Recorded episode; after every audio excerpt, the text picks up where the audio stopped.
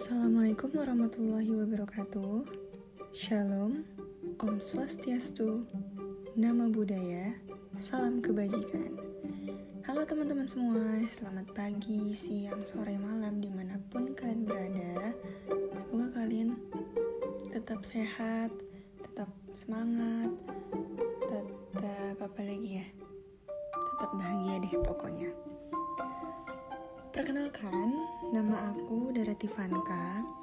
Aku adalah mahasiswi kesejahteraan sosial FISIP Unpad angkatan 2019. Di sini aku akan ngobrol-ngobrol nih sama kalian. Sebenarnya bukan ngobrol sih ya, karena aku ngomong sendiri kan. Aku mau ngasih tips. Tipsnya yaitu gimana sih biar kita nggak stres selama di pandemi COVID-19. Dan aku punya 8 tips nih di sini. Jadi aku langsung bakal ngasih tahu kalian apa aja tips-tipsnya. Didengerin ya sampai akhir. Yang pertama, lakukan social media distancing. Nah, social media distancing itu gimana sih? Social media distancing itu ada tiga cara lagi atau tiga poin lagi nih di dalamnya. Yang pertama, bisa mute keyword COVID-19 di HP kamu.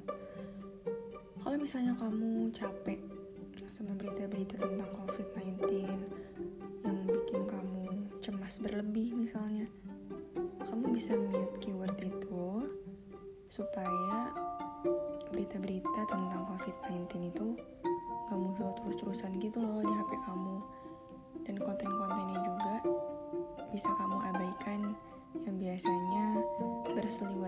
WhatsApp misalnya atau di Instagram atau di media sosial lainnya. Dan yang kedua menerapkan aturan no gadget at home. Di sini tuh maksudnya kalian itu seharusnya bisa quality time sama keluarga di rumah. Dan membatasi jam main HP di rumah. Misalnya, jam 9 malam itu adalah batas kalian main HP dan lain sebagainya. Lo terus gimana kalau nugas? Ya selesain lah kalau nugas, jangan sampai nugasnya ditunda, malah sampai deadline. Walaupun ya kadang aku deadlineer juga. Tapi kita harus selalu berusaha untuk mencegah hal-hal yang buruk yang ada di diri kita. Dan quality time sama keluarga itu penting banget sih. Dan faktor-faktor baik lainnya membuat kita jadi lebih peka sama kehidupan nyata, terus gak kecanduan main media sosial juga. Karena kan bisa merusak mata kalau lihat-lihat layar selama berjam-jam kan. Pokoknya apa pun yang berlebihan pasti nggak baik. Dan yang ketiga eh iya yang ketiga itu saring sebelum sharing. Maksudnya gimana jadi setiap kalian mendapatkan berita-berita tentang COVID-19 kan pastinya ada yang judulnya sampai bikin hektik gitu ya. Bikin berlebihan clickbait gitu. Dan itu kan pasti kita belum tahu juga itu benar apa enggak. Dan makanya justru penting banget selama atau setiap kita dapat berita tentang COVID-19 kita dianjurkan untuk mencari sumber aslinya. Benar nggak nih korbannya segini? Benar nggak nih beritanya kayak gini? Dan di mana kita bisa nyari? Kita nyarinya di situs yang memang resmi. Situs COVID-19 atau di WHO. Dan poin kedua, kita lanjut poin kedua, yaitu berkomunikasi dengan keluarga dan teman.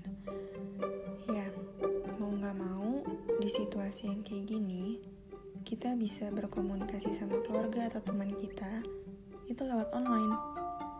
Bisa chattingan di WhatsApp atau di media sosial mana pun. Bisa video call sambil lihat mukanya. Bisa juga teleponan nanya-nanya kabar. Pokoknya uh, berkomunikasi sama teman atau keluarga kita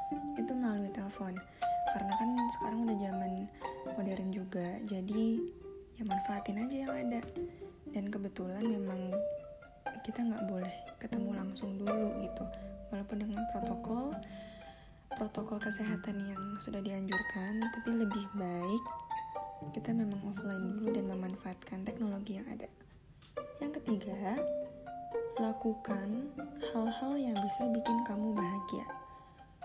Apa aja? Ya kamu sukanya apa? Kalau kamu sukanya masak, coba deh masak resep-resep baru gitu Terus kalau kamu hobinya kayak bikin-bikin baju atau jahit-jahit, belajar jahit, atau meningkatkan lagi keahlian menjahit kamu, atau kamu hobi olahraga, ya olahraga lah di rumah atau keliling komplek, pakai masker atau kalau misalnya dirasa aman, ya jangan lama-lama atau main musik atau nyanyi atau melukis pokoknya kita harus coba melakukan hal-hal yang bikin kita bahagia, tapi kita usahakan nggak dari media sosial atau nggak dari gadget, nggak dari laptop. Kita coba melakukan hal-hal yang nyata, yang non elektronik gitu, karena kan bagus juga. Dan yang keempat itu carilah kegiatan-kegiatan yang kreatif sama sahabat atau teman kamu secara virtual. Yang biasanya kita tuh kalau pulang kuliah atau kalian nongkrong nih. Pulang kuliah kan biasanya kayak makan bareng teman atau nongkrong ngopi kumpul di kafe atau di warung. Kan sekarang tuh nggak bisa.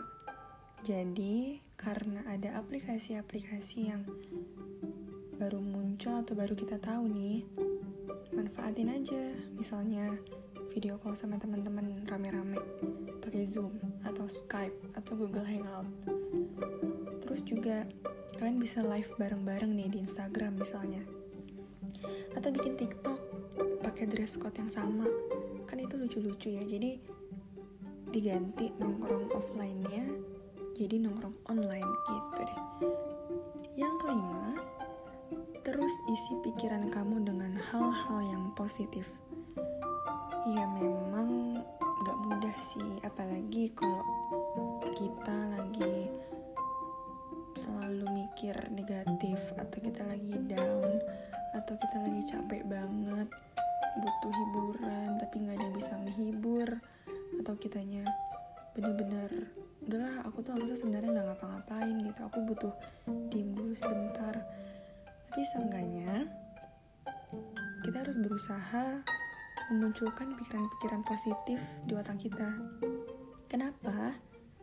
Karena pada dasarnya cuma kita kan yang bisa mengontrol otak kita ini atau perasaan kita. Jadi caranya kamu nonton video-video ini deh.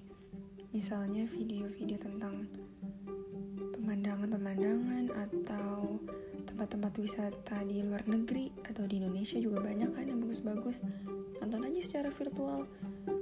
Saya nonton di YouTube atau scrolling scrolling di di mana ya namanya? Di galeri kamu. Misalnya lihat foto-foto dulu nih sama teman-teman waktu liburan atau sama keluarga atau dulu di mana gitu pokoknya melihat atau menonton hal-hal yang bikin otak tuh jadi tenang gitu Terus yang keenam, tulis mantra baik untuk memotivasi diri. Tapi di sini bukan mantra kayak jampe-jampe gitu ya. Tapi di sini kita cari quotes atau kata-kata motivasi buat diri kita sendiri. Misal orang lain tuh sebenarnya ada sih orang-orang yang udah memotivasi kita. Tapi kita kayak ngerasa uh, belum maksimal nih atau belum puas gitu belum apa ya namanya belum pas banget lah gitu sama kita nah kita harus berusaha dorong diri kita juga untuk mencari hal-hal yang memotivasi kita salah satunya mencari quotes. Kalau aku sih biasanya buka Pinterest ya. Aku hampir tiap hari baca-baca quotes di situ. Entah aku lagi sedih atau lagi capek lagi lagi apa ya lagi pusing lah atau lagi happy juga lagi seneng. Aku kadang suka baca seneng sih karena singkat gitu ya. Apalagi kalau hal-hal yang bikin motivasi kita itu pasti bikin kitanya semangat gitu. Walaupun ya mungkin semangatnya bakal bertahan atau meningkat. Cuma sebentar doang di awal-awal doang. Tapi seenggaknya diri kita ini udah berusaha mendorong diri kita sendiri untuk termotivasi gitu. Yang ketujuh melakukan self care self care di sini itu kayak kita merawat tubuh kita kayak misal buat cewek belajar make up untuk nanti keundangan atau luluran misalnya atau manicure, pedicure atau DIY spa di rumah atau untuk laki-laki kayak ngecat rambut atau membersihkan barang-barang hobi atau melakukan kegiatan-kegiatan self care lainnya kayak apa yang cobain potong rambut sendiri atau memijat pasangan kamu untuk yang udah nikah ya? Yang ke-8 Yang terakhir nih. Fokus untuk tetap tenang. Untuk fokus tetap tenang tuh nggak mudah sih Tapi bukan berarti sulit ya. Kalau kita mau berusaha Pasti bisa.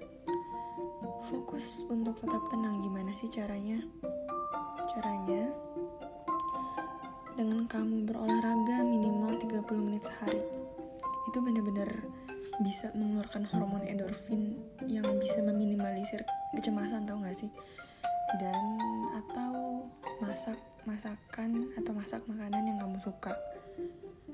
Kenapa sih kita bisa nggak fokus sama atau sama kehidupan kita bikin kita nggak tenang? Dan dampaknya apa sih? Dampaknya adalah kamu nanti jadi mudah terpancing emosi gampang menghakimi orang lain. Terus keputusan yang kamu pilih tuh jadi nggak bijak gitu dan nanti pasti ada penyesalan kan di akhir. Entah kamu kayak ngerasa sedih kayak seharusnya kan aku nggak memutuskan hal ini sama orang itu atau buat diri sendiri. Dan makanya kita harus sadar atas setiap tindakan kita kita harus berusaha untuk memperbaiki apa yang salah sama diri kita walaupun memang tiap hari kita melakukan kesalahan setidaknya tiap hari juga kita berusaha untuk melakukan kebaikan buat diri kita dan orang lain. Kayaknya sih udah cuma segitu. Ya cuma segitu soalnya cuma ada delapan. Atau mungkin kalian bisa mencari-cari hal-hal lain yang bisa mengurangi stres kalian. Dan dari aku pribadi, cukup sekian. Maaf sih kalau kecepatan atau nggak sempurna ngomongnya atau masih banyak kesalahan dan pemilihan kata yang kurang baik.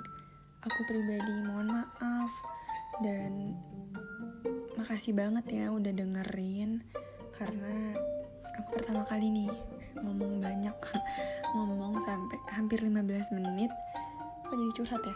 Oke deh langsung aja. Pokoknya buat kita semua semangat di situasi yang saat ini. Kalau kalian ngerasa capek tenang kalian gak sendiri. Dan gak apa-apa ngerasa capek karena kita cuma manusia biasa. Tapi semangatnya jangan sampai luntur. Kita harus saling semangatin teman-teman kita. Pokoknya saling semangatin antar sesama oke? Okay? oke okay deh aku pamit undur diri. Terima kasih udah dengerin ya. Semoga bermanfaat. Makasih semuanya dadah